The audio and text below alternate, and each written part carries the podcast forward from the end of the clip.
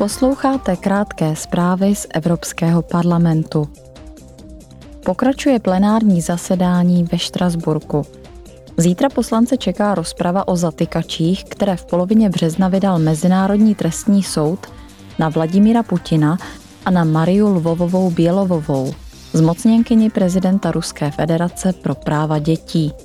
Soud je podezírá ze spáchání válečných zločinů, nezákonné deportace a přesunu ukrajinských dětí z okupovaných oblastí Ukrajiny do Ruska.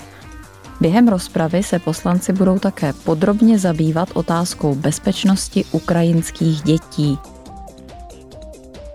Zítra bude parlament dále hlasovat o usnesení, ve kterém se poslanci věnují Moldavsku – a výzvám, kterým tato kandidátská země EU momentálně čelí. Počátkem letošního roku moldavská prezidentka Maja Sanduová varovala, že Rusko chce v její zemi provést státní převrat, aby integrační proces zastavilo. Status kandidátské země získalo Moldavsko společně s Ukrajinou loni v červnu. Na plenárním zasedání také vystoupí lucemburský premiér Xavier Bettel.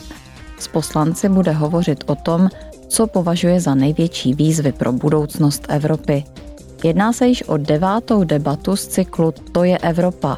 Koná se ve středu dopoledne.